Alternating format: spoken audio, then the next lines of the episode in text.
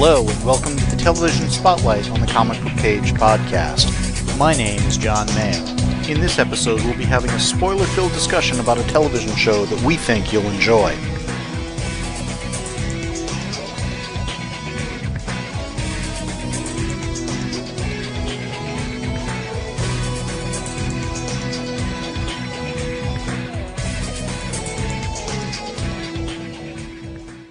In this episode, I am joined by my sister Kay, and we're going to have a spoiler filled discussion on the first season of Lethal Weapon. Now that we realize it's over. Yeah, we're doing this. Uh, the the finale aired. What did we say? March fifteenth. Thereabouts. We're recording this nearly not quite two months later, but almost because um I was waiting for the final episode. same here. The way this the finale ended, and we're going to start with the end, and we'll work our way back. Sorry. We are going to spoil the season, obviously, yes. and aspects of the movies. At Well- some point, we're going to do the movies as a as an episode. Yes. But I think we may also accidentally go into conversations on Hawaii Five O, MacGyver, and a few other shows that really do what used to be called the buddy cop shows, but now are getting more dubbed as the bromances. Okay, all right. Uh, I think there's quite a bit of ground to cover with this show. This was actually one of the ones I was expecting to be kind of our, our one of our first uh surprise sleeper hit, which I- Yes. you know, pleasant surprises of the season episodes. Well, and in terms of how we discovered it, I happened to see a commercial for it while I was watching something, found the trailer on YouTube, and shot it to you with a I didn't see anything about this at Comic Con. I knew it was coming, but I'll be honest, Damon Wayans, he's really known more for comedy, just did a sitcom and stuff. I really don't see him as the Danny Glover, you know, character. And uh, having just seen the previous season, um, the Rush Hour, Rush Hour. series, that was just uh, a swing and a miss. Yeah. I'm like, okay, I'll, I'll, I'll, I'll go for the first, you know, episode, but it's a 30 year old property. I really liked the trailer slash commercial that I saw on TV. It grabbed me. It had really the best comedic moments, which that's a pro and a con for a commercial. Because if they snag all the best comedic moments. Yes, if they take all of the redeeming moments of the thing and show it in the commercial, you're like, well, I saw that. I, there was nothing else in the episode. Yeah. Forget it. So I I came into it with that fear in mind of did they did they cherry pick too much into that commercial and by the time I got to the episode was it going to fall flat because I'd seen the commercial so many times. Well, there's that risk, and for a property that's about 30 years old, it's effectively a generation later. Yeah. Does what worked for the first movie or even the other three, does that play well now? Can Well- they make that translation in time? But I also felt that it really didn't get that marketing and advertising push that a lot of shows were getting and that worried me. Yeah, there were a lot of reasons, I think, to be skeptical. Jumping back Yes. to, to why we're doing this a little late. The season ended on a note, uh, first off, in March, yes. with 18 episodes. It's Yeah. like, well, surely it'll go for 20 or 22 or some such. With a setup for what I expected to be at least two parts Mhm. Of just a set piece action, almost movie quality stuff. Yeah. Part of what set my expectations for that were some of the earlier episodes. So to to get back into the right frame of mind for this, we just watched the pilot episode and the finale again. and i think that was a really good approach i mean when when we say okay let's at least watch the season finale again and have that fresh in our minds before we record and you said do you want to watch the pilot also so we can see how far they came and where they started versus where they ended i said okay that sounds great but then the moment the pilot started i said i thought to myself you know this was an even better decision than i realized because that final episode builds on events that were in the pilot. Agreed. Seeing the two as kind of that framing sequence, I think worked well. I'll be honest, for reasons I don't want to go into. Um, I, I wouldn't have watched the pilot again if I had remembered parts of it, because uh, one of the things they do differently in this than the movie. In the movie, when we first see Martin Riggs, we hear about the wife's Mm. death. We never see it, Yeah. and they set up Miranda Riggs and very quickly and effectively, and we see Martin go through hmm her death? She's played by Floriana Lima, and she's also uh, She's Maggie. Maggie Sawyer in Supergirl. Yeah, and Talented actress. very talented, but of the two characters, I think here she's so natural and just so in the moment and in the role. There's a certain aspect of less is more. Yeah. She, her her character here, she's used sparingly, Mm-hmm. but in the span of the opening, I don't know what, three five minutes or something, Yeah. they set up Martin Riggs as this in- amazing shot, uh, adrenaline junkie, Texas Ranger type. Mm-hmm. That he's got a wife he's madly in love with. They're having a baby, Mm-hmm. and just they sell all of that. He's got this thing and this this life or whatever, and then they just shatter it. They sell his his both his attitude, his sarcasm, his sense of humor. They give you all of it. And part of what I really enjoyed and appreciate about Floriana Lima's performance is stop and think about how her portion would have been filmed in terms of she was on her own talking into a telephone conveying all of the emotion Yeah. all of her scene she really wasn't working off of another actor she might as well have been performing against a green screen Well, at that point, she might not have met the guy yeah who who played the husband. They may not have cast the guy at that point. Yeah, and yet she was just so clearly crazy in love, you know, very sweetly talking to him when she shuts the door and says, But first I gotta go to the hospital and have your kid. Yeah, You know, it was a fantastic performance. there was a certain exuberance, and you they they both actors sold this is a couple in love. Yes, yes. and it was just it was incredibly effective and i had just forgotten how well they had shot Yeah. when he finds out there's a little bit of, of kind of an overlap of images he's sinking down on the side And one of the things I love in that shot where he's uh, leaned up against a wall and sinking down is, you know, as anybody who's sunk down against a wall knows, your clothing kind of gets caught on the wall. But when his jacket gets caught, you see his gun in the holster at his hip. Just kind of this reminder of it's not that he's oblivious to life and death decisions, etc yeah. But this has really hit home, hit him personally in such a profound way. one of the major similarities and differences between the tv show and the movie is the martin riggs character is just mentally in a really bad place. Mm. horrific thing has happened. He's having to deal with that. In the movie they tell us. In this show they show us Mm. And they sell yeah. it the entire season. yeah, He's getting better, but there are times he's still on the edge. yeah, And having 18 hours minus commercials Mm. for that to kind of play out over versus a two hour ish movie. Well, and they did a great job with uh, Jordana Brewster's character, the shrink, who is helping him. And she, I mean, she clearly knows how to deal with PTSD, police officers, etc. But she realizes he's dealing with both on the job stuff as well as personal grieving. And so he's kind of got these two crosses he's bearing Mm-hmm. and each week she's got to figure out, you know, where does he need more help? It's not that he doesn't need help on one side or the other, Yeah. Yeah. but how am I going to help him walk that line? And the uh, the actor who plays Riggs, um, Clayne Crawford? Clayne Crawford. Yeah, I was trying to remember uh, the name. Um, very charismatic. Mm. very uh, uh, a little overblown at times in his acting, a little subtle in times. He's he's one of those that like at the end of the pilot where he's gone to the the pier to go rescue uh, somebody's son. He's like, "Yeah, I'm here for the kid."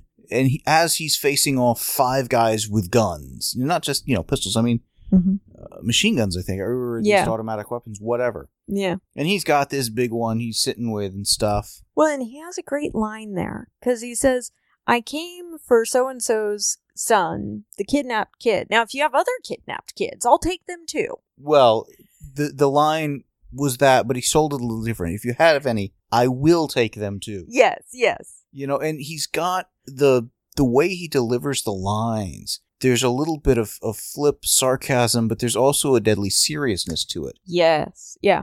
this is a, a character who is uh, playful at times, but when you know when the action starts, he takes down three or four of the guys in very short order. hmm More than once, Uh, you know, in Well, different scenarios. In, in that scene, he Yes. did it there, but in the bank scene Yeah. earlier and a few others, certainly throughout the the season. you know, the thing that they do a good job of showing, though I'm not sure I could express it very clearly, it's not that he has a death wish, because it's not that he's trying to die, it's that he lost what he was living for, and he misses his girl and wants to be with her. He is not suicidal, but he's also not fearing of death. Yeah. And He'll step into the path of death if it will save other people's lives because he doesn't fear what's on the other side of death either. Yeah.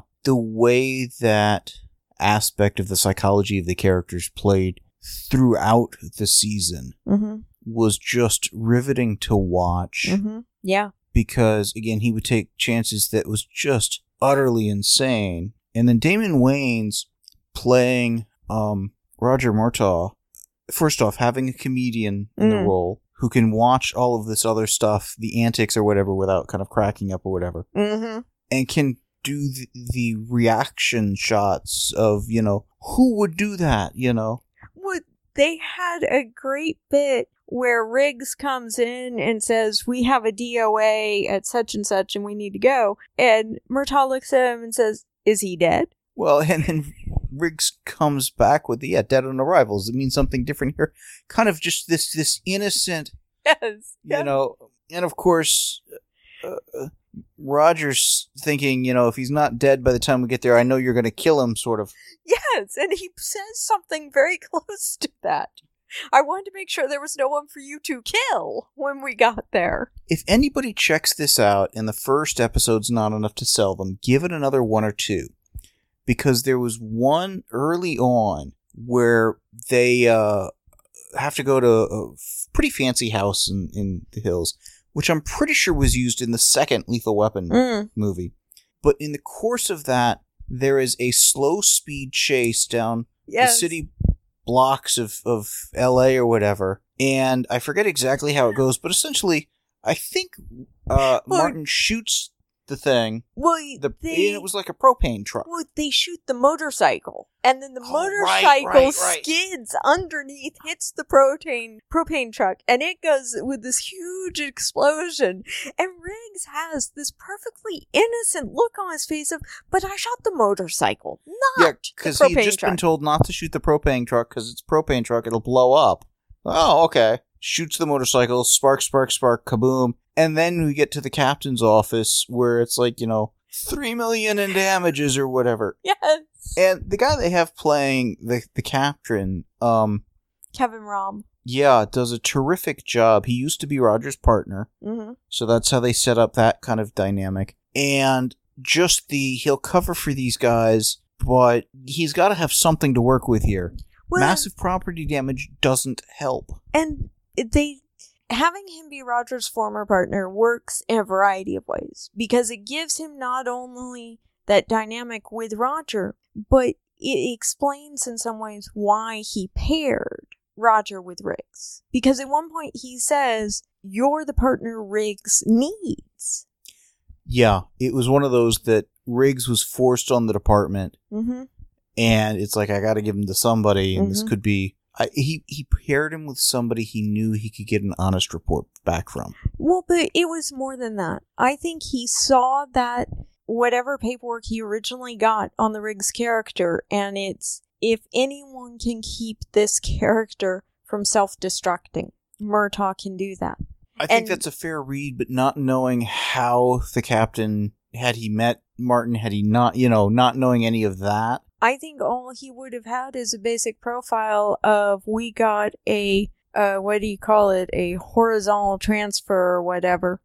Um but knowing that he was coming as a fresh widower. I'm not sure if he knew that. he seemed to know that he was a fresh widower. That's why he was making the transfer but he didn't know who the father-in-law was.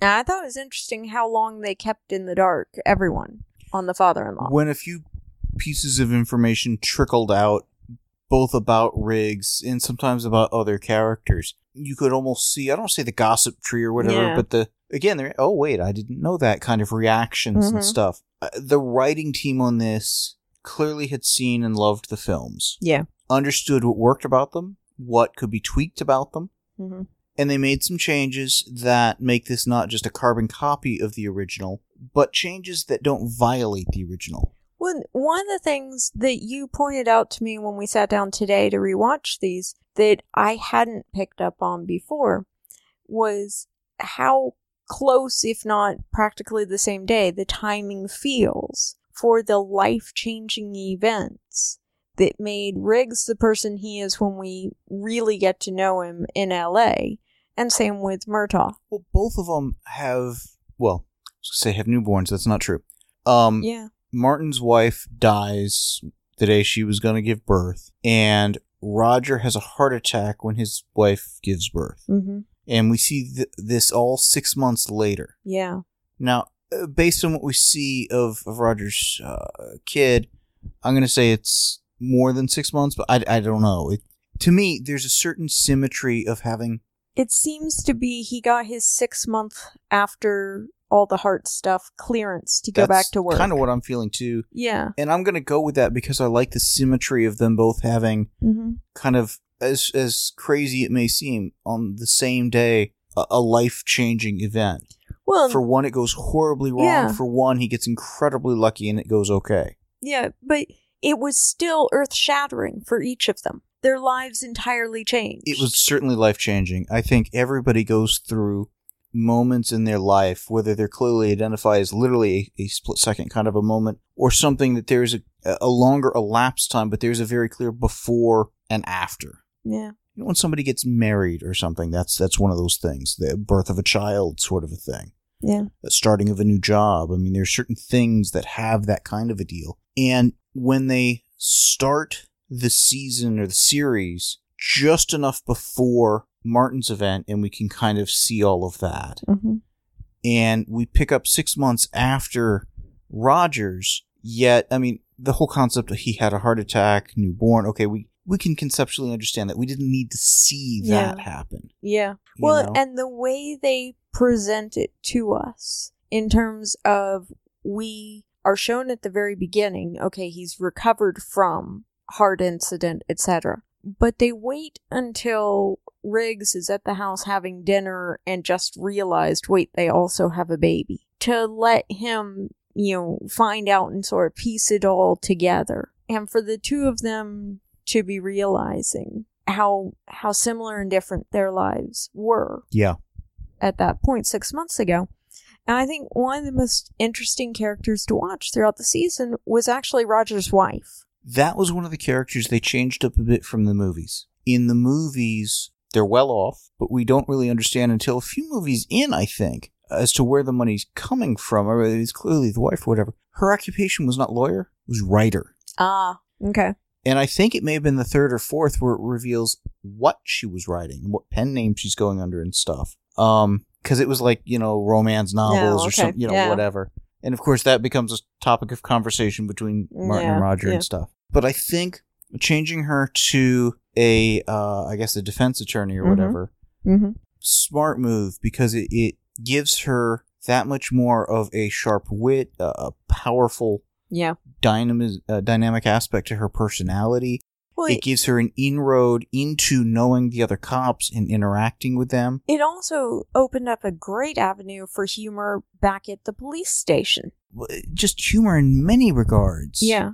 And she, also being a very intelligent character, she seemed to realize from that first time Riggs showed up at their house and she invited him in and he sat down to dinner with them. This is a person who hasn't had a home cooked meal in eternity. This is a person who is untethered and who needs a family, who needs a lifeline. And she realizes if my husband is out on the street with someone who does not share my first rule Yeah, of, of come home alive, Roger comes home alive, yeah. you know, then we have a problem. And what she gradually realizes is a subtle mistake has been made. Riggs is fully on board with Roger comes home alive. And she's Well- having to work with Riggs on both of you come home alive. That was something that in some of the episodes between the two we just watched of the beginning and end of the season, there were one or two times where she was very clear Mm-hmm. of, you know, he comes home, my husband comes home alive. And Mm-hmm. he is like, yes. Mm-hmm. With a, And it was a very clear implication that if Roger didn't make it home alive, Martin shirt certainly wouldn't have either. Oh yeah, yeah, and that's you know, that's always a condition.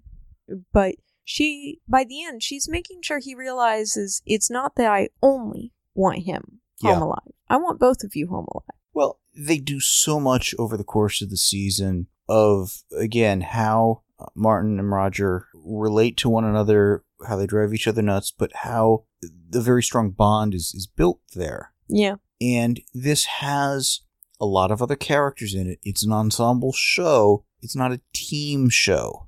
Yes, I would agree with that. They and in fact they bring in kind of late, well not late, that's not fair, but maybe 3 or 4 episodes in, they bring in the cop who works uh, gang crimes, I There think are it is. two other cops that we see. One from I think even the pilot, mhm. uh, and then they bring in the the one who'd been in the gangs, and he kind of comes and goes. Mhm. The other cops we are aware of include the, I guess, the forensics guy. At first, I thought he was the coroner or the medical examiner or whatever, but Yeah. they kind of play fast and loose, and he's there with like it's a burnt out car. Yeah. Why is the coroner there? I guess he's not a coroner. Yeah, that's about where I was.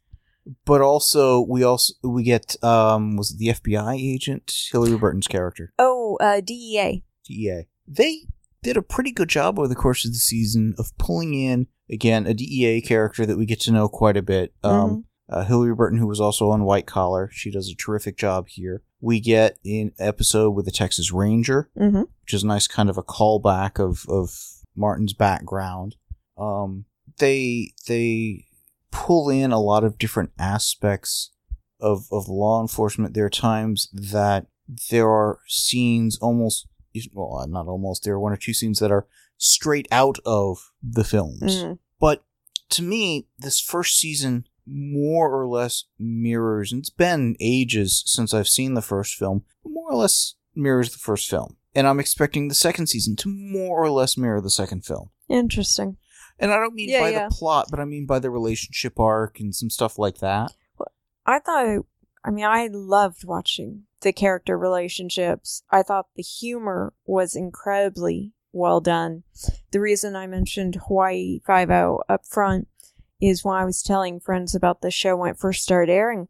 I was telling them, you know, if you liked the uh, the banter on Five O in they the try early to do seasons, McGarrett and, and Danny. exactly, they The- nail it here. Oh yeah, the they've got. I'm curious about the the the writers' room for Lethal Weapon because I think the plots of kind of the the crime they're solving and all of that those are solid. hmm They've got somebody who can kind of get that. There's the the banter, the dialogue, the humor aspect. hmm They've got somebody who can nail that. hmm Again, Damon Wayans, having done a sitcom, having done you know in Living Color, being a comedian, you know, certainly can help on that. Yeah. But they've also got somebody who can do the relationship arcs, Yes. Um, and just I never feel like there's a character in one of these episodes that is either a filler, a stock character, or a chess piece. It's like, well, we needed to have the fake suspect, so it's this token character. And on the same token, I never feel like they say we needed to bring in Hilarie Burton as visiting expert DEA agent, which means we need to move one piece off the board because we can only handle a certain number of characters per episode. Yeah, like numbers used to have that Yeah. problem. They've got, I think, a fairly well constructed show. If they needed to cut one of the the extraneous cops, the the girl or the the gang unit guy, easily could. Mm-hmm. They're supporting cast. They're not central.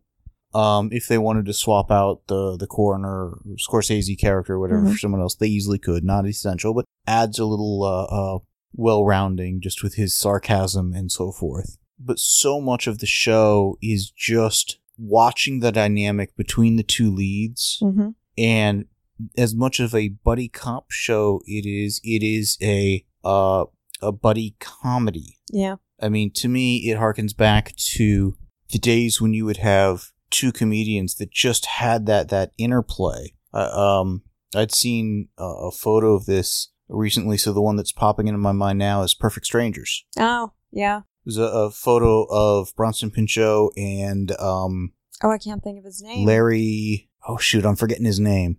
I should think of it too. Mark Lynn Baker. It's Mark, Mark Linn Linn-Baker. Baker, not- yeah. He guest Those- starred on Blue Bloods recently. Well, it was a photo of those two from when the show was, and now it's like 25 years later, and the caption was kind of "Life happens," or you know, when you're not looking, sort of a thing. But it's one of those.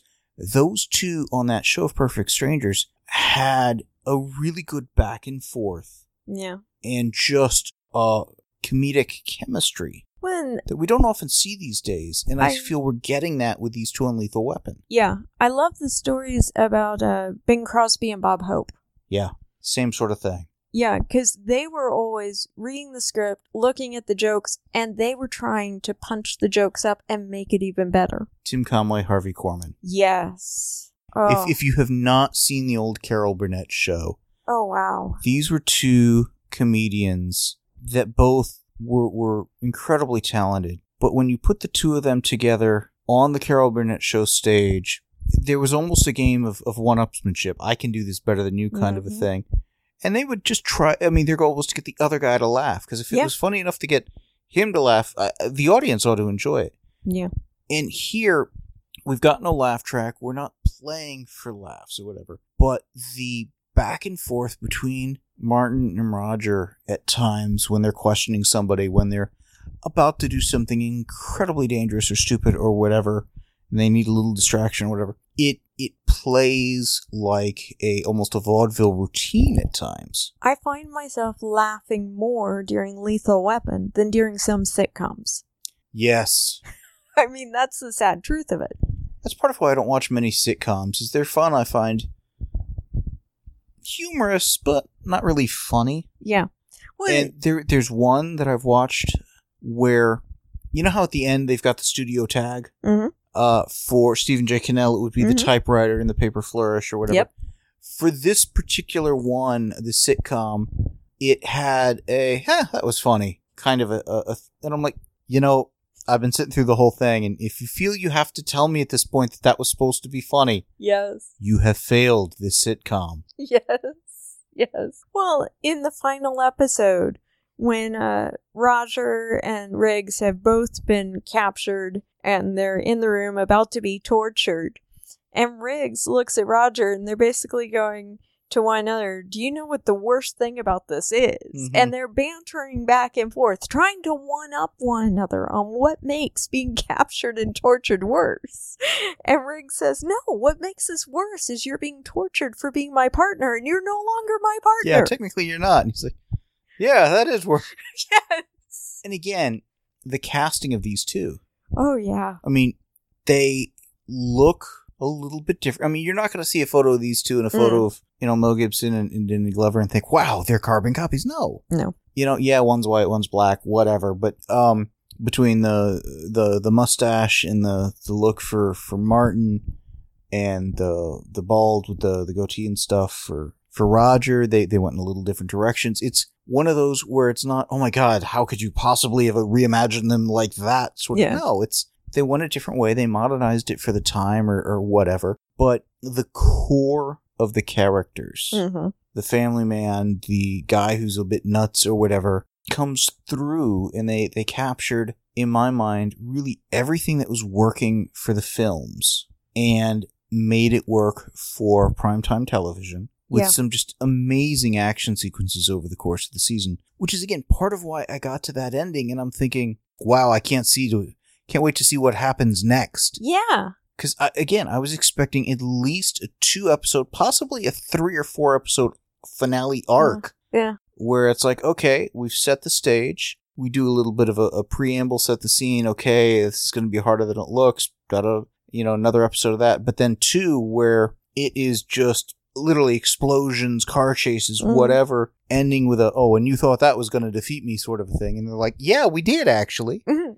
And then you get the the, Yeah. the season blowout or something. We didn't go that way. No. We we had one character drive off into the sunset away from their wife to prove that they have their partner's back. and they went to the easiest border crossing I have Oh. ever seen.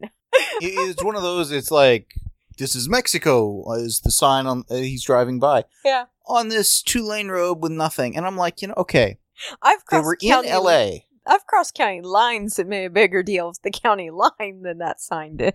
Yeah, it, it from L.A. to Mexico. They clearly didn't go through anything in the San Diego area. No, that was not Tijuana. uh, the the fact that you were changing. I mean, yeah, there are streets actually within a few miles of here where you go from the city paving the road to the county paving the road, and it's a bigger difference than this guy just driving down the street kind of a thing. It's like, yeah. If you watched a show like that, you would think we need a wall. yeah. yes. Yes. But that's that's I was gonna say a nitpick. It's not. It's it's a you've got to be kidding me thing. But anyways, we got to the point where they have each other's back. They're going down to take care of something that that's just moral imperative they've got to take care of, Mm-hmm. and then the season just stops. Yeah. And it ended on, in hindsight, okay, I could see it's like, oh, uh, Roger Jr. graduated. They've they were gonna, you know, break the partnership up again between Martin and Roger, but no, they've got each other's back, that kind of a thing. So I can see where it was supposed to be a cliffhanger. I guess in my mind it was too effective of a cliffhanger Hmm. that I didn't feel like I should have to wait to the next damn season. Yeah, I agree. Yeah. Um, and it was also not as much action as some of the other episodes. Well, and in terms of the arc of Martin's wife, we kind of wrapped it up, but we're still out to get the person who ordered the kills. So, did we get to the end of the arc or not? And that's why I expected more episodes.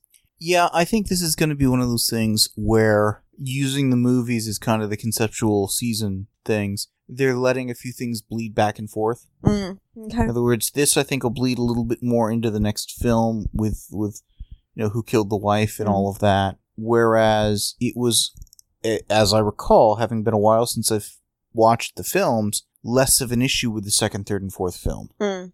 It's not that that Martin was over it. No, But- but, I thought he would have taken care of and sort of wrapped it up in a bow all in one season. Yeah, I, again, I think they're letting that play out to a second season, which I guess makes sense. There's also things, one or two from the second film that they already pulled in, uh, specifically the Leo Getz character. Ah. Um, that was played by. I forgot. Oh Sorry. shoot, I'm blanking. on- Well, Thomas Len- uh, Lennon in the TV show. I'm trying to remember who played him in the films. It was um. Oh, I should know this. I do know this. I just can't remember off the top of my head. Yeah, just not there. Anyways, uh, the Leo Getz character, though, uh, his tagline in the the movies was "Whatever you want, Leo gets." Mm. He was kind of the, you know, Mm-hmm. the go getter or whatever. Uh, I don't say con man, but a little. Well, he's an ambulance chaser. and At one point, when they can't find him, they try and figure out where do you go looking for an ambulance chaser. Well, that's the one in the TV show. true, true. they they change him up to a lawyer too. Whereas in um in the movies, he was somebody they had to protect as part of a case, and basically enjoys hanging out with them with all the excitement and stuff. So he keeps tagging along. Mm. Well, you, they ended up protecting him here too. Well, using him as bait and then protecting him. But yeah, Yeah, they did, but it was um it was a little bit different than uh, yeah. than how that worked uh, in the films. He was the main guy to protect in the second Hmm. film. Interesting. um, and bringing him in, and particularly the way they did, such that it intersected with um, Roger's wife's Mm-hmm. arc and story and stuff. Joe Pesci. Ah, I knew I should have known that. yes, you should have. He did a, a brilliant job there. And Thomas Lennon, very different direction to go in, Mm. just in terms of how he looks or whatever. But he nailed the part. Yeah. and in a very different way than Joe Pesci. Joe Pesci had that used car salesman kind of a thing, whereas uh, the Thomas Lennon version of Leo Getz was the bravado, I'm going to use this to my advantage, oh God, please don't kill me, quivering in fear kind of a thing. Yeah. And he is a crazy talented actor. Mm. Uh, also does quite a bit of writing and some other stuff. Um, I think there's a handful of actors that we have seen in front of the camera in various ways. Sometimes just as a bit part, sometimes as a recurring in a show that you later find out has like written half the show or Mm. something like that. Yeah. Uh, the other one I'm thinking of was from uh, She Spies. Oh, interesting. Uh, I forget the actor's name, but he was also in the pilot episode of Firefly Hmm. as the one who's on the ship who told them that's how they found Hmm. River and stuff. Anyways, um, so the Leo Getz character, uh, I would ex- I would hope is recurring next season hmm because that's that's kind of but uh, how the movies go, and I want them to to do their own thing. Yeah. Certainly, bringing in a shrink and some stuff like that is different direction than they went in the films. But I think they're also, and I think this is a sign of the times, they're treating Martin's mental state much more realistic. Maybe is I'm not Yeah. sure if that's the right word, but no, I think it is. much more sensitively because They're more aware. They're more realistic in terms of realizing that that is a, a part of our culture, a part of people's lives. And I'm noticing that a lot more shows are touching not only on the issue of things like PTSD, but they're actually responsibly writing about how to help people, how to reach out to people, what are good things to do versus bad things or triggers yeah, that you can accidentally do. I was telling our father a story just this past week that I had worked when I was a PA on Renegade. One of the actors had been in Vietnam, and we were filming at the local uh, VFW building, Mhm. uh, Veterans of Foreign Wars. And so he was looking at pictures on the wall, and I was looking at them with him. And he had seen the military sticker on my vehicle, so Mhm. knew I was a military brat. So we got talking. He was telling me Vietnam stories. Well, he ended up dozing off in one of the booths there in the VFW, and somebody went over to shake his shoulder and wake him up. And when I realized what they were doing, I went over and caught their arm and pulled them back. And I said, Don't touch him. They said, But I have to wake him up. I said, Okay, what I'm about to do is going to look rude and insensitive, but it's actually the right thing to do in this situation. And I reached over and I jostled the chair his foot was on and got no reaction. So I started talking to him as I'm doing Yeah. this and then gently nudged the chair out from under his foot. He came awake startled. One of his arms shot out like he was going to punch the person who woke him up. And he looked at me and he said, Are you the one who woke me up? And I said, Yeah. I said, oh, Thank God I didn't punch somebody. yeah, there are for people who go on through like a Vietnam sort of a thing. Yeah, the whole let's go Yeah. shake them and, and wake them up.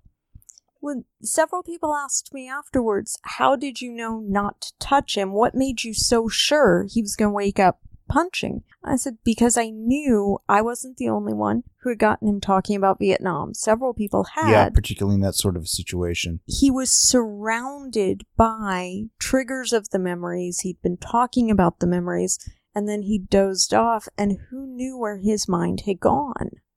Well, and that's where I thought the way they started the season, if they had started at the six month later point, Mm.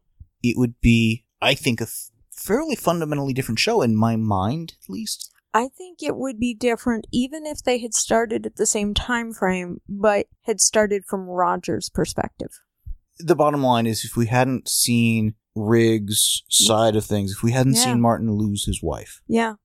because then, I mean, that invests us in that Mhm. a little bit. It threw us into his sense of loss and despair and that whole knowing he didn't just lose his wife, which is horrible and tragic. He also lost the child that was going to be born that day. Going on your thought, though, if they had used that time to tell Roger's story, Mm-hmm. wife's having the baby, he has the heart attack, you know, they're there to help him, all that kind of a stuff. Mm-hmm. You know, it's going to take time before you can go back to work. It may be six months. And he's like, you know, feeling a little ashamed, but glad he's alive. Whatever. That that whole thing, Mm-hmm. the panic of the kids and that kind of a deal, uh, if they were there. And then you cut to six months later, he's going back to work. He gets assigned a nutcase as a partner. Mm-hmm. Suddenly, our vantage point is more from his side, Mm-hmm. Yeah. and he's being subjected to Martin. Yeah. Here's a man who is fortunate, lucky, blessed to be alive, and he's got a ticking time bomb in his car with him. Well, and particularly if we had glossed over the or skipped the uh Martin drunk in the trailer. Mhm. Yeah. If we hadn't gotten vested in Martin, if that hadn't been our our initial access character, Yeah. uh, I think it would have played out very differently and very poorly. Yes. And the whole season would have been different if Trisha and Roger were not such empathetic characters. They both knew if they had lost either Roger or the baby six months ago, how close they came to being in Martin's mindset. Yeah, it, it, both characters have a "that's how the other half lives" aspect. Mm-hmm. and as as brilliant as the writing is on this, as as really well done as the action scenes are, because man, they sell the action throughout the season. Yeah. the casting on this. Yeah. if you had had somebody else as Martin, Mm-mm. uh, it could have easily fallen flat. Yeah. Again, the the the captain was well cast. The you know uh, the wife was well. Both wives were well cast. Yes. Uh, the kids.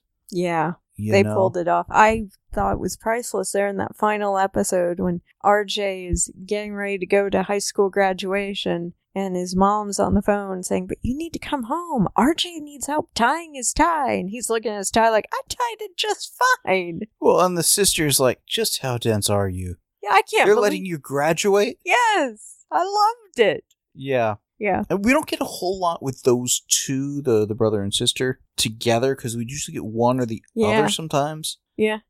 But they, they play that pretty well. Both kids, clearly supporting cast, Yeah. work well. Yeah. It would be interesting to get an episode from their vantage point. When and we got little glimpses in terms of when RJ has a problem and gets pulled over by a police officer and shows the uh the dad card basically Mhm. and needs help. He calls Martin instead of dad to pick him up when he needs a ride. Yeah. And even as he's driving him home, Martin's saying, You're gonna tell your dad. Don't know when, but you're gonna tell your dad. Well, and that was some of the fun of the relationship between Martin and Roger, is when Martin gets sucked into Roger's family stuff. Yeah. It's like he's got to help, but he doesn't want to get in the middle of it. And certainly with, with RJ there, you know, he, he's he wants to tell RJ certain things because that's what he would think and say, but he's there as the, the proxy for Roger. Well, and he also realizes, and Roger even tells him at one point, "You'd have been a horrible father." He he has that sense of, "I'm a mess right now." Roger's the one who's got it all together, and he he doesn't want to risk messing up Roger's life or his kids. Well, and there were aspects that, while it lacked grace in the pilot, that at the dinner table, when RJ, uh, Roger's son, is like, I should join the military, have life experiences. Yes. And when it becomes abundantly clear that the parents don't want the kid to go into the military, Mm-hmm. yeah, Martin's like, well, yeah, it's great, depending what life experiences you want, you Mhm. know, and names off a few horrific ones that Yeah. Could happen in the military or whatever. And Yeah. you know, watching friends die and stuff. Um, and you know, clearly the kid is like, "Oh, I hadn't thought about that." Kind of shell shocked already. Uh huh. It's like Martin knew to turn the kid off of that, but again, didn't have the finesse. Well, and he realized he'd done the wrong thing in Roger's eyes by saying, Well, yeah, of course you should enlist, because he hadn't realized the parents were pushing college. Yes, So it's okay, I stepped into it. How do I step back out? they cover a lot of ground in the series. They do. um, with just the interpersonal relationships, the family life, the lack of family life. Mhm. To me, this is one that, you know, I think we both went in very much with a sense of trepidation of, well, we'll, we'll see how it is. But this is one that from from the first episode, it's like this is a lot of fun. They captured the sensibility, the style, the flair of the movies Yeah. in all of the right ways without getting hung up on things that just wouldn't carry over well. Yeah. And I love the humor, the banter. I kind of wish that both the writers for Hawaii Five O and MacGyver would watch it for that aspect. certainly 5-0 uh because they try so hard at the banter Mm-hmm. and it falls so flat so much Mm-hmm. And i think part of it's just a difference in in those characters versus these characters And that is a definite key point. These writers understand their characters very well. or else they've got one heck of a Bible that they're writing from that they kind of every morning I can almost see them sitting down reading that one page of this is your character, get into this mindset. I and would speak love from it. to get some behind the scenes information on how the two leads figured out or worked through to get to the chemistry they've got. Mm-hmm. Yeah. Well, it's funny because I guess it was in uh, the pilot episode as we were the first one as we were watching that. I was thinking, you know, there are times when I'm really grateful that I worked on a TV show and I know how things are filmed. What they're doing this crazy scene where they're driving down the road and Riggs is pushing on Roger with the get up, you steer, put the car in cruise control, and I'm Yeah. going to slide under you. And I'm sitting here looking at these guys doing all these crazy gyrations in the front seat, going, Thank God I know that car is being towed. And they aren't actually in control of anything. But it never felt like we were sitting at a stationary camera with a, uh, a stationary car with film going behind her, the, the moving Oh. background, or something where they were CGing in stuff in the back window or something. No, because that's not what they do. They literally no, I know they literally tow it and stuff. Yeah. My point is, there are a lot of shows, even when they're doing that, it's Oh, yeah. still because of how they cut or how they do something, you know. Yeah, they tow it. They uh they bolt the cameras either up on the hood or right out hanging Yeah. outside the windows, and then they have a specific car that's designated as the follow car to make sure that the background immediately is a always the same and b doesn't have some wacko waving Yeah. at them. Okay, but so often when I'm watching those scenes, I mean, how many times have I called out to you, "Eyes on the road"? Yeah. or things like that. Well, And- that's one of the things I think we both find is a pet peeve. yes. is we're watching a TV show. and You've got the person in the driver's seat looking 90 degrees directly at the person, the, Yeah. the passenger, or whatever, for like a four minute soliloquy. Yeah. And their other arm is just kind of moving back and forth as if they're magically driving a perfectly straight road that somehow they still need to keep course adjusting. Yeah. Yeah. Um, I'd almost like to see somebody do like a YouTube video or something spoofing that where you've got some classic prolonged actual shot from a, a film Uh huh. followed by an overhead camera of like a newscopter as they're zigzagging and swerving in and out, followed by all the cars spinning out of control behind them. Yeah. Um, I mean, this was the opposite feeling of that, though. This felt like they were keeping their eyes on the road, well, and like they, they were. were keeping their eyes on the road. It felt like they were driving the car. yeah, yeah. And like I say, it, I actually had to remind myself. I know they're not at risk of having an accident. I know how these things are filmed. I never once felt like, oh, that that's the cut so they can get to the the stunt double or Yeah. Now, my pet peeve with the show was how rarely they put on their seatbelts for police officers. that happens in all the shows. There are a couple It of does. times that we're calling that out, and it's yeah, it's kind of ridiculous. Seatbelts are my pet peeve, but bigger pet peeve when it's police officer characters that aren't seatbelted. Mm-hmm. Trying to think if they ever pulled somebody over for not having their seatbelt on when they didn't give it time. Yeah, yeah. But to me, that's also one of the differences between the TV show and the movies, because there was one of the movies, I think it was three or four. Mel Gibson is on the motorcycle. We're doing some some action sequence, yet we're so tight on the motorcycle, I couldn't see the action of what he was zigzagging around or what have you. yeah. You know, or they do so many cuts in a fight scene. It's like really all you got to do is have somebody throw the punch, cut, you know, and rinse repeat a thousand times, and then just kind of slam something together. That was the one time I thought I saw CG is uh when Matt Passmore um Gideon I guess was the character name in the finale got shot and was falling off the cliff. Oh, The last few feet looked CG'd into the water and that was probably a switch. almost From- certainly that would make sense. Yeah. What got me with that um sh- scene was when he got shot. There was a very noticeable spray of blood or whatever. Yeah, and it seemed higher up than where he was wounded later. Oh, Roger's not a good shot. Yeah, no he's not. He's such a bad shot. He doesn't even hit where he hits.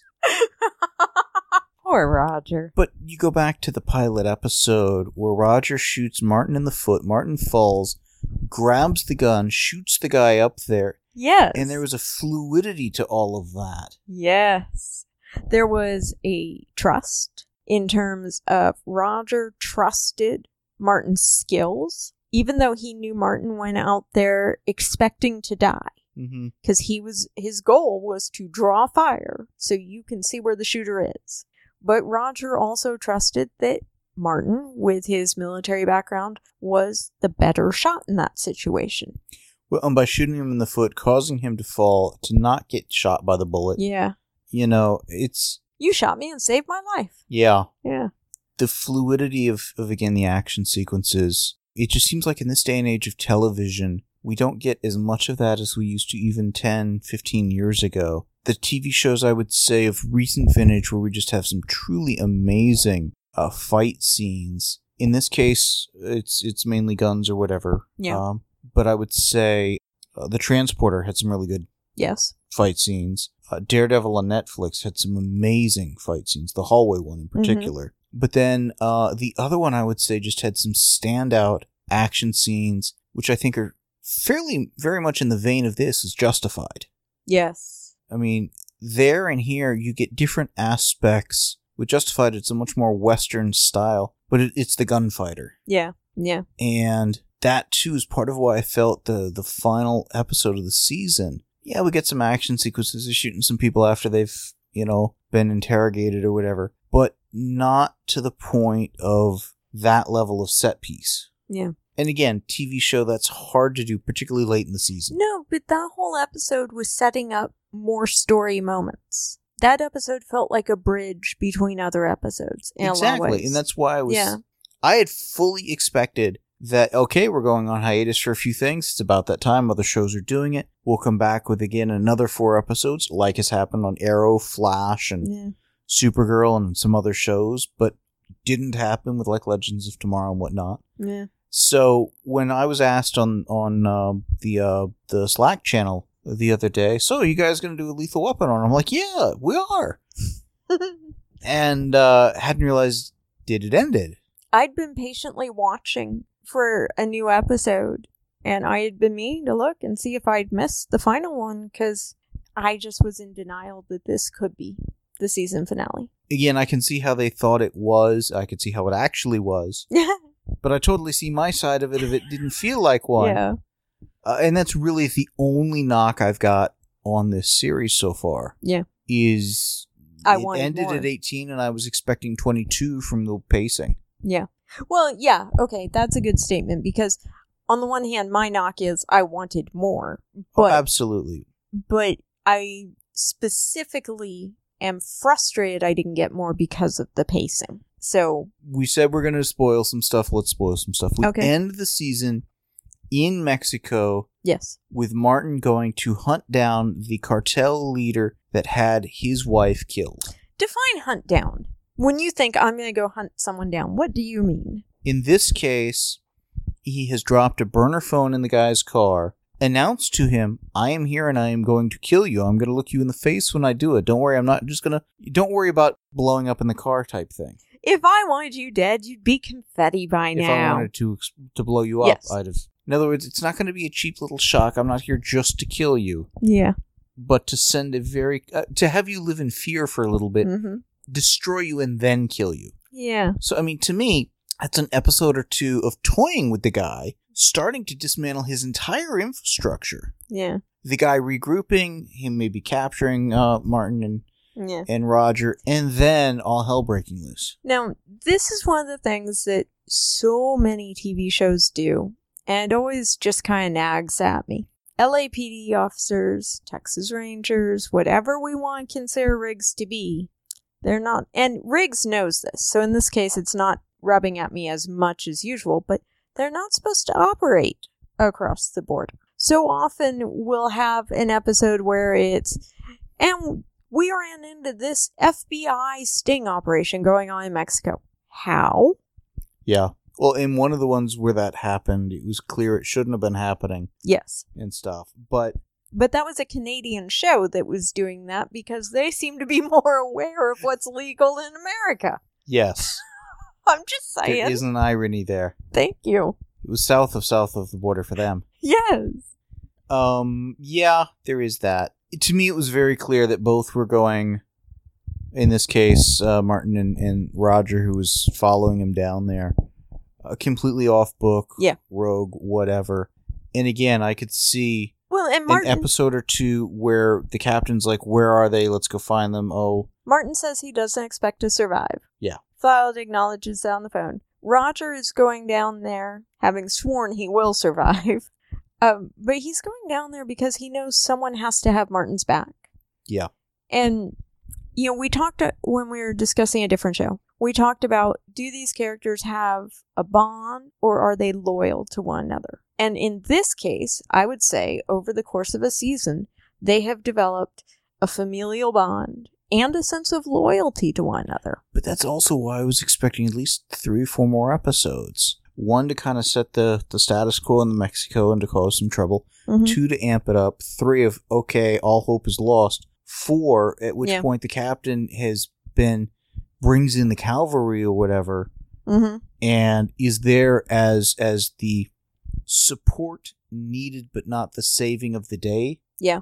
And kind of a thing. that's why it pays off that we've had those other two police officers we've been seeing. It gives the captain recognized faces to bring with him.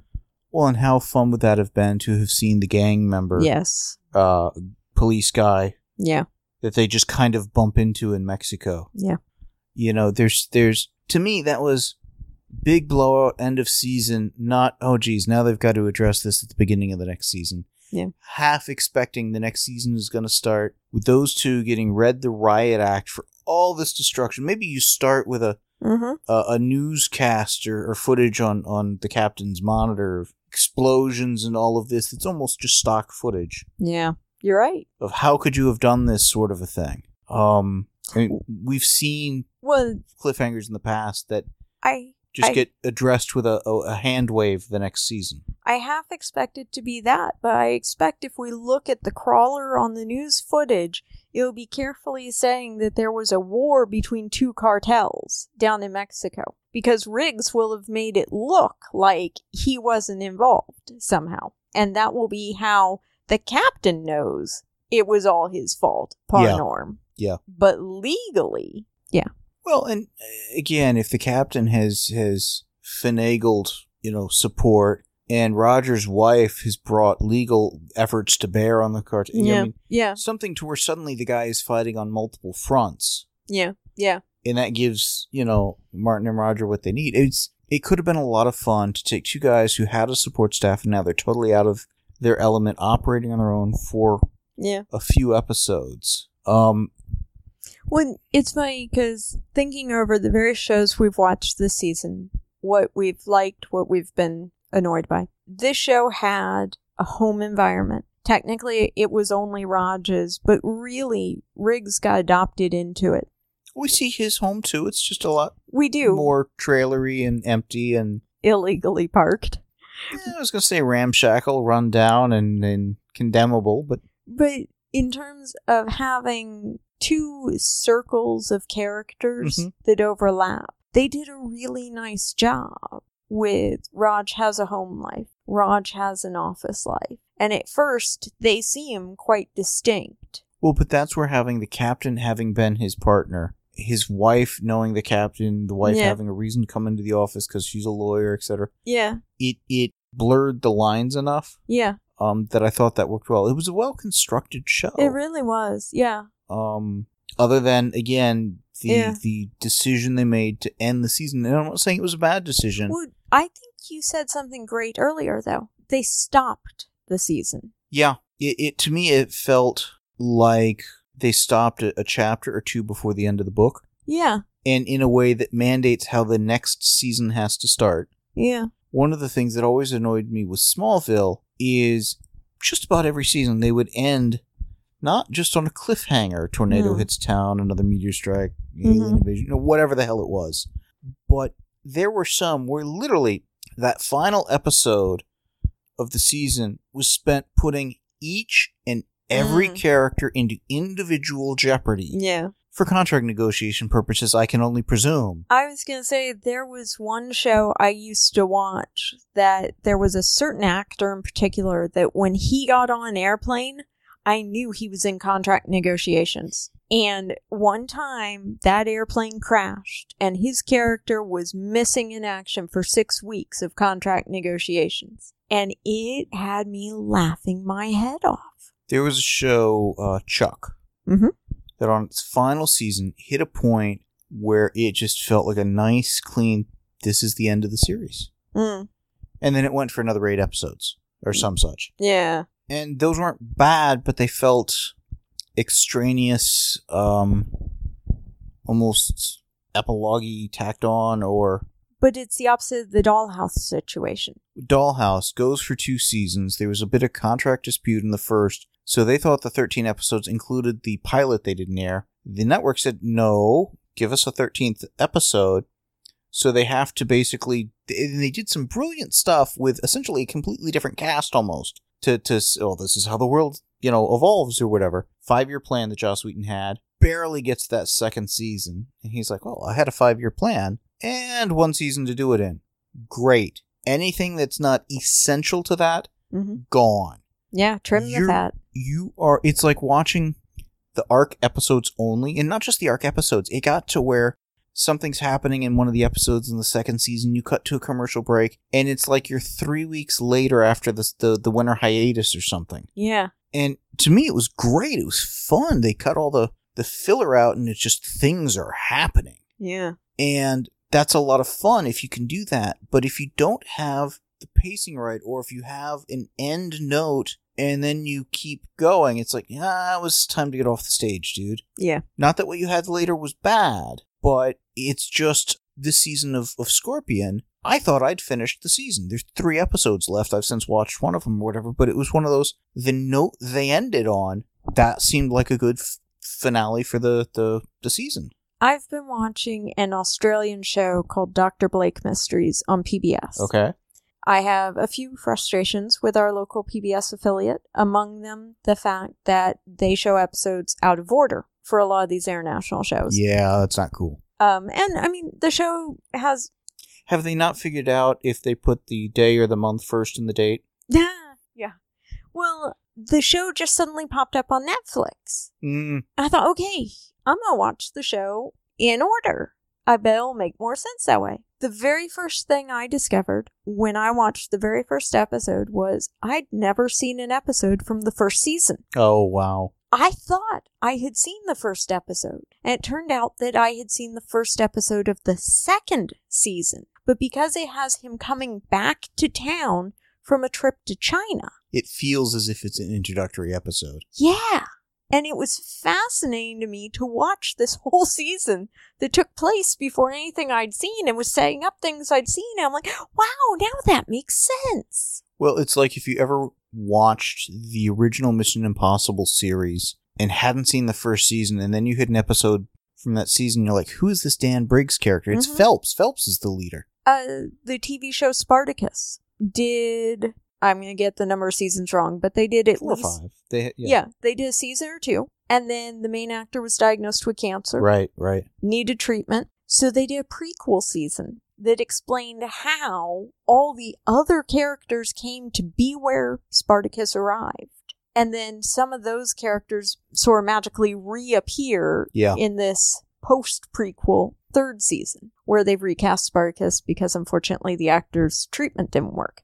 But it was fascinating to see this prequel that was made after because they could go into this prequel with this these decisions of okay we have to get this character into this situation this character into this situation we need to explain why this person has this injury at the beginning of season one That's part of why I'm hoping they're using the Lethal Weapon films as kind of a guidepost. Because that gives them a, well, maybe we can do these sorts of things, necessarily on a season by season basis, but, yeah, we should introduce Leo. We should introduce this other character. We should go do, mm-hmm. you know, and you can get a sense of, of progression.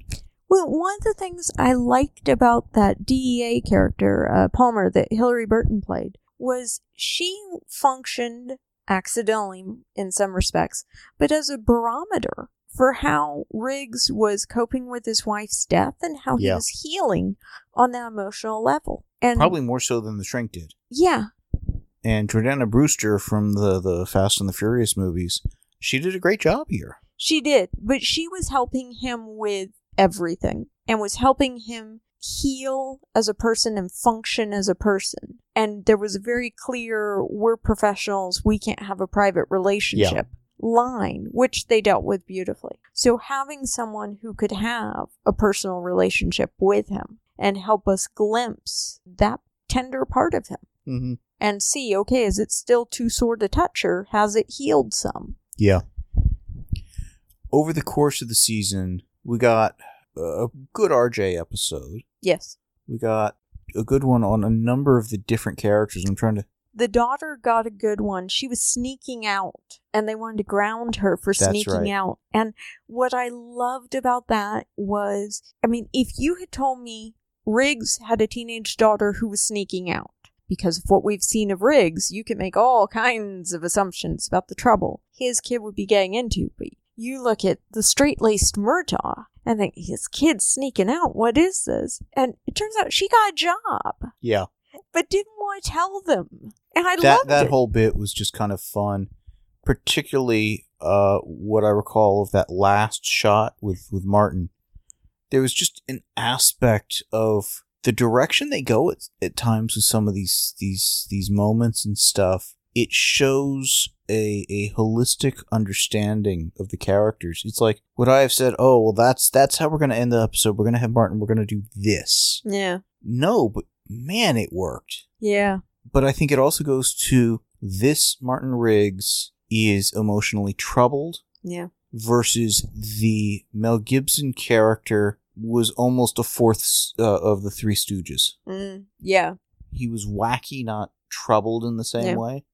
Well, I think when we come back, and they are going to have a second season, it has been announced as 22 episodes. I think when we come back, Martin is now going to have to deal with the fact that he feels betrayed by the father in law that he thought was the last person he could trust, rely on, and who was trying to help him put his life back together. My take on that is they ended uh, uh, Ronnie's arc with the first season. That family for Martin is gone, But I think and the then shrink is going to have to help him deal with some of that. I hope Um, so.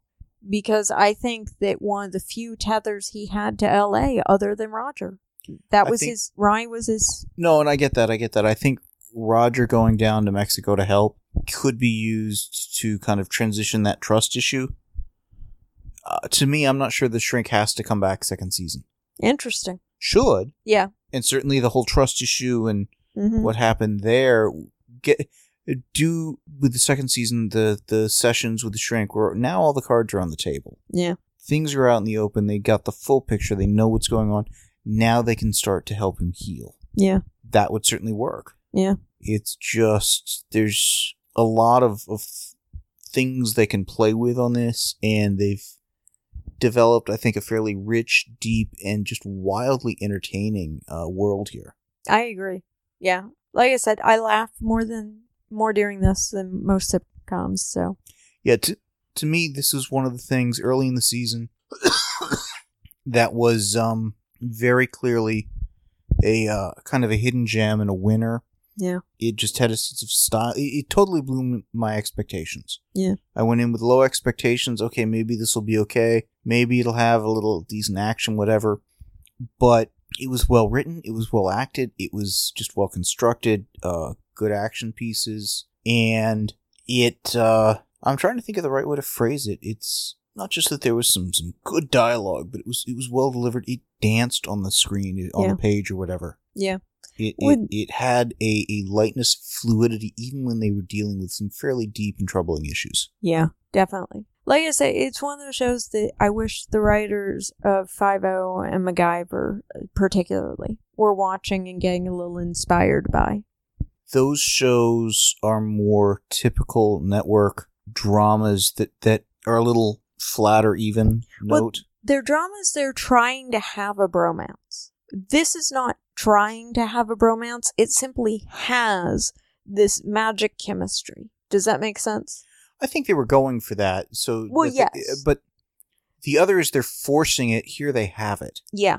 and that's as much the casting, the common touch point that the entire cast and crew would have. If, if, if it would not surprise me in the least if every member of the cast and crew, all the major ones, had sat down and watched at least the first Mm. movie, Yeah. if not the tri- the the all four of the trilogy or whatever, the, the quadrilogy, I guess. Um, because that gives them again common touch points. Let's do this. Let's not do that. Yeah. Um, again, I'd love to know how the two leads did they sit down? Did they work it? Did it just come out on set? How much of this was on the page? How much of this was just, hey, we can riff on this or whatever? Because I mean, some of the scenes with them in the captain's office where they're just going back and forth, talking a mile a minute or whatever. Yes. Fun.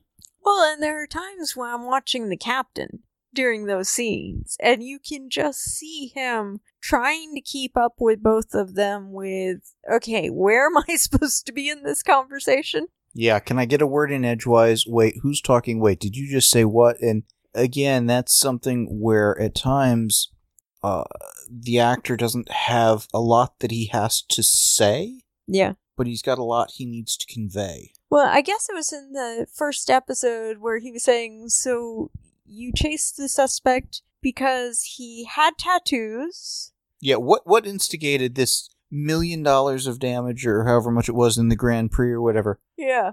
So you had a suspect. What did he do? He had tattoos. He ran, and or, or actually, it was the one with the not that one. It was the um. Oh, why were you even there? Yes. Oh, the guy was a lefty. Yes. Uh, uh, you don't think it was suicide, and he was going to Arizona. Yes. Yes. yes. And I think his response was, "I can work with this." You know, kind of. Uh, this is insane. It's not much, but Well, and I liked Riggs' whole. It doesn't sound like much when you say it that way. Yeah. Yeah, when you reduce it down. it was nice not to have the cliche captain who's always, you know, busting the chops and Yes. threatening to turn him into parking, you know, uh, uh you know, uh, officers or whatever, you know. Yeah. Well, and the captain who knows they're holding something back from me, but not without cause, not maliciously. He he trusts them, Yes. and that's nice to see. And again, that's where the decision to have him be the previous partner to, Yeah. to Roger Yeah. uh, really works. So I guess moving forward, my biggest hope is they maintain the writing level. To me, it's they maintain the quality level overall. Yeah. If they change out any cast members, and I hope they don't get rid of any, but if they bring any others in, they need to be of the same caliber they've got. Yeah. Thomas Lennon joining full time or recurring, totally on board with that. He was brilliant. But all of the other ones were solid, believable, and it just felt like we were looking through a window into this world, not that they were putting on a stage play for us. Yeah, I agree. But that goes down to the writing felt very natural, very fluid. They weren't so concerned about, oh, let's be incredibly clever. They taught us some interesting ideas here and there and stuff hmm and they were not so hell bent on making Martin just completely nutso that it just seemed schizophrenic in a portrayal. Yeah. It was a nuanced and incredibly uh, touching, believable. Here is somebody who who's gone through something horrific. You could see that he was suffering, and because of the way they portrayed everything right from the start, your heart broke for him, and you were cheering for him to heal. Yeah. Yeah. And that was such a beautiful way to write it. And to write Rog as someone who had gone through something and had healed, and who wanted his partner to value life as he did, to appreciate life as he did, and to heal as he had. But I think that's also where the approach they took on Roger's wife, Yeah. uh, of Trish being the potential, I don't say cutthroat lawyer, but the hard, strong, don't mess with me, Yeah. yet also the incredibly maternal uh, character and influence on the show. But both sides of that are a fighter. Absolutely. and I I think the both aspects of strength and fighter, you know, the maternal fighter and the legal fighter, those were both great strengths to give her. hmm And I think come next season, she will apply both of those on behalf of both men if needed. What I want to see in the next season Mhm. is an episode, and I'm not quite sure how you set this up, but I want to see Martin and Trish off somewhere in Jeopardy, whatever, where he's got to save the day or whatever, but she's just got to, she plays the Roger to him. Yes. yes. and maybe does it better than Roger, yes. or at least differently, yeah. and just play with that dynamic by proxy. Well, what would be funny is if at first she's doing it shockingly well and he finally clues in and says, Did Rog tell you that? Just kind of the. He realizes how much Rog has been complaining about him to Trish Yes, and she's caught on. that could be something though that fundamentally tweaks Martin and Roger's relationship by proxy. Yeah. There was a writer in the comics, Devin Grayson, who uh, maybe 10, 15 years ago, a while back, did just some really great one shot stories where it would be like Batman and Speedy. Mm. Not Batman and Robin, not yeah.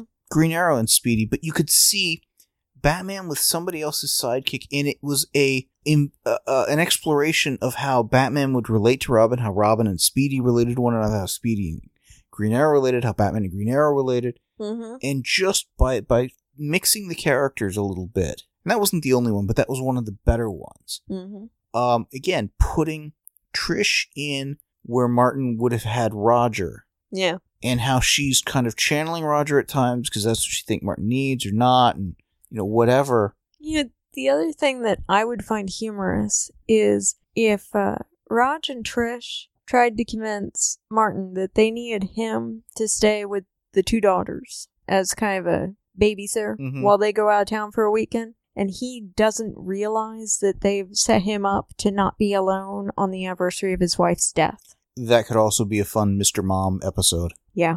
and actually seeing Martin with uh, the daughter, because we've already seen him with RJ. Yeah. There's a lot of fun stuff they could do, Yeah. and They've set the daughter character up, the older one, as being so mature that the parents would be okay with kind of a for 36 hours. You just have to keep him convinced he's responsible for the two of you. Well, the way that works is is as Rog and Trish are, are leaving, they're giving the babysitter speech, Yes, yes, and both the daughter and Martin think they're the one it's being given to. yes, yes. You're right. It again, they've these are fully realized characters. They are. Yeah. They are developed and well executed, and to me, again, a definite gem of of the season. And It doesn't feel like a first season show. no, and again, I, I attribute a lot of that to having the movies as as a touchstone. Yeah. Um, we need to find the time to go back through the movies because they're a lot of fun, and it would be fun to see now that we've seen the full first season. Um, Now we know we've seen. now that we know we've seen the full first season, because I think when we finished the first movie, we'd know we'd seen the first movie. Okay, I think. I think.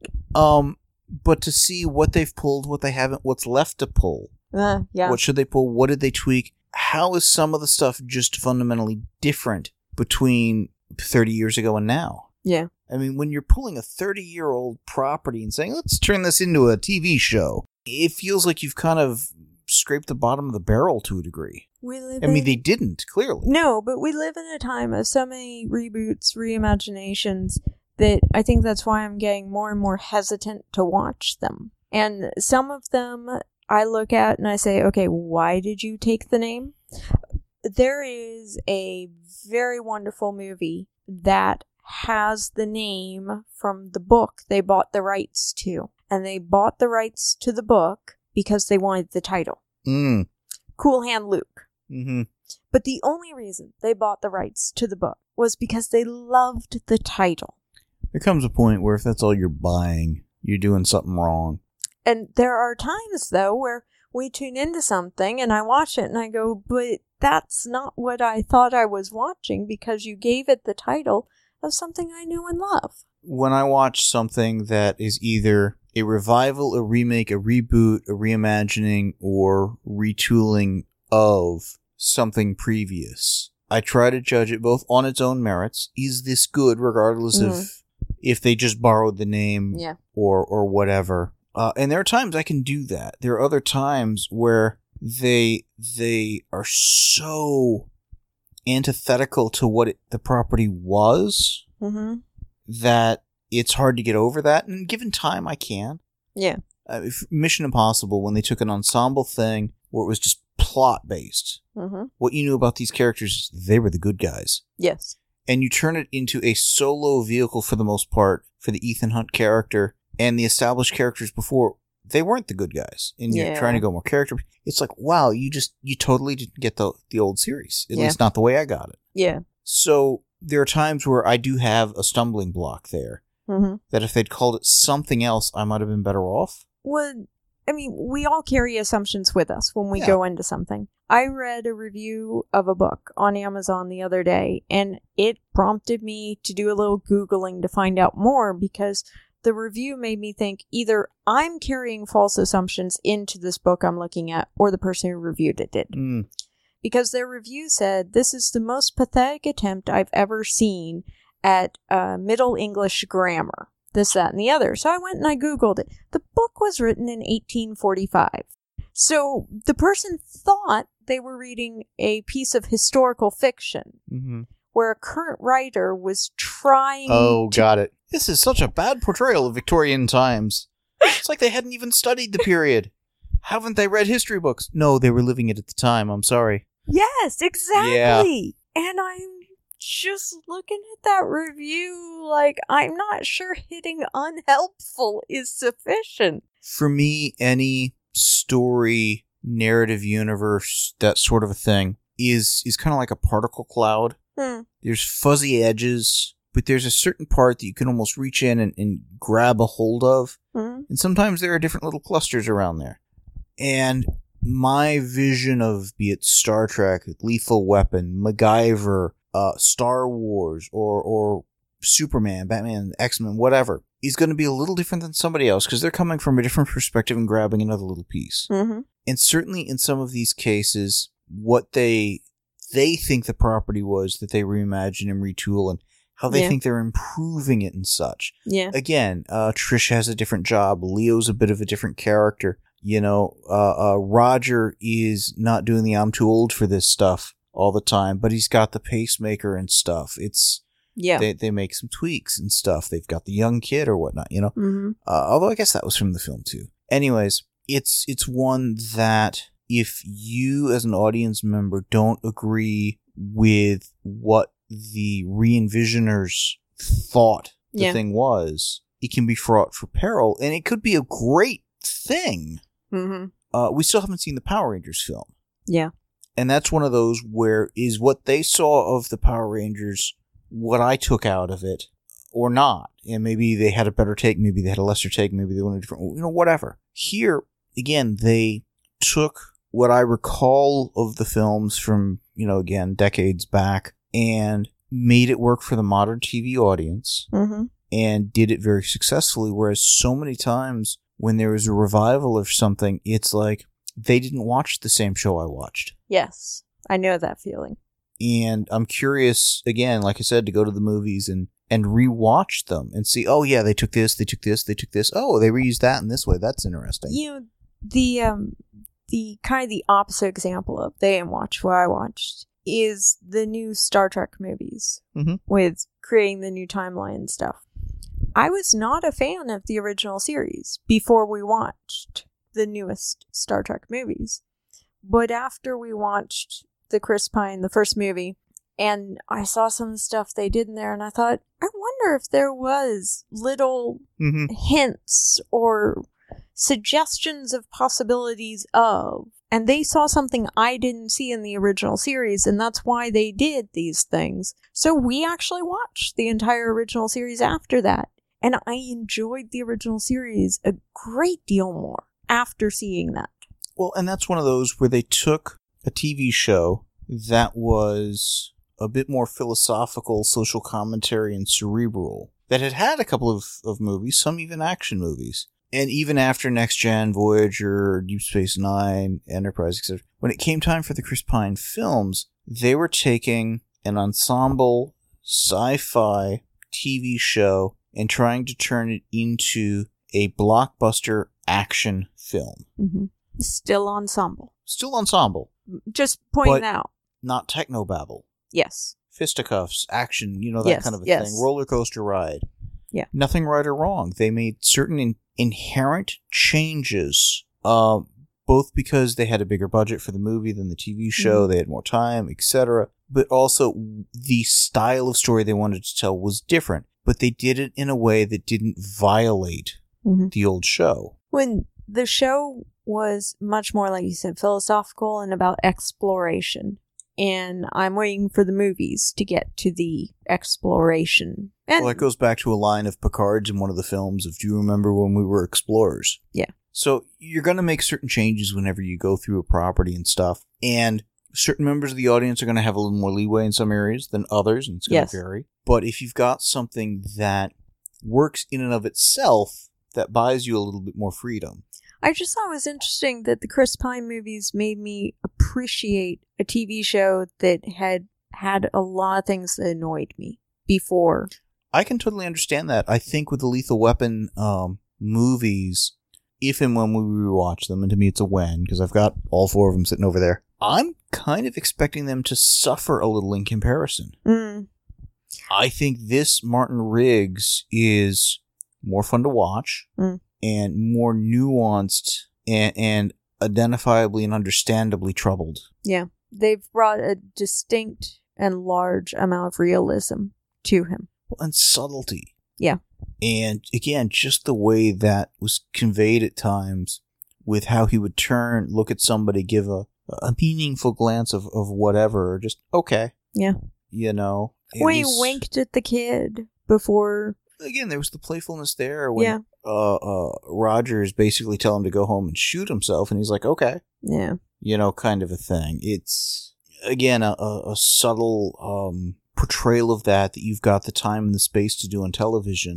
Yes. two hour movie not so much Well, I mean, in one season of TV, they've already had more time with the characters than the movies did. absolutely we've got 18 hours subtract commercials let's say that's 15 16 hours Sure. That's twice the length of all the films Yeah. you know so it's I definitely recommend people check it out if they haven't already seen it. I I think it's probably my top recommendation of new shows this season. That Bull is another one Bull's that a lot of fun Yeah. I, this is definitely highly recommended um i'm sure it'll be streaming on something soon if it's not already maybe it already is and if for some reason the first episode doesn't grab you go through the next two or 3 Mhm.